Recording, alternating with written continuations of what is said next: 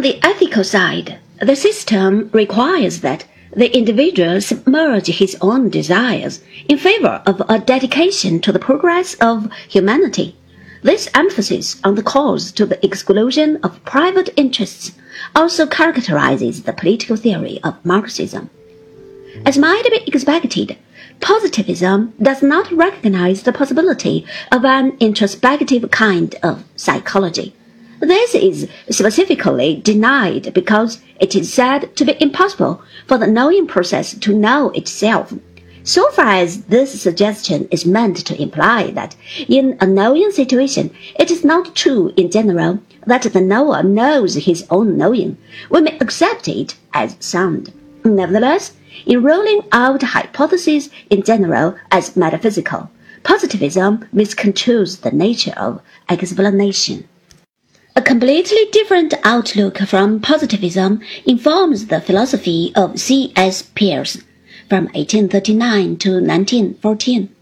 Where Comte had discarded hypotheses as metaphysical, Peirce, on the contrary, was intent on showing that the framing of hypotheses is a vital activity with a logic of its own. The work of Peirce is voluminous and fragmentary.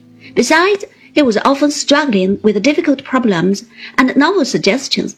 It is therefore not easy to obtain a clear view of his position. It is, however, beyond doubt that he was one of the most original minds of the late 19th century, and certainly the greatest American thinker ever. Peirce was born in Cambridge, Massachusetts. His father was a professor of mathematics at Harvard where Peirce himself became a student. Except for two spells of a few years of lecturing, Peirce never secured permanent academic employment. He held a government post in the Geodetic Survey and produced, besides his scientific work, a steady flow of papers and articles on a wide range of philosophic topics. His failure to gain a professorship was somewhat linked with his disregard for the standards of conformity demanded by the society in which he lived. Moreover, few, except some friends and scholars, recognized his genius, and no one really understood him fully.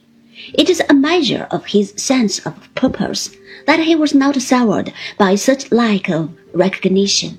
During his last twenty-five years, he was beset by poverty and ill health but he worked until the end.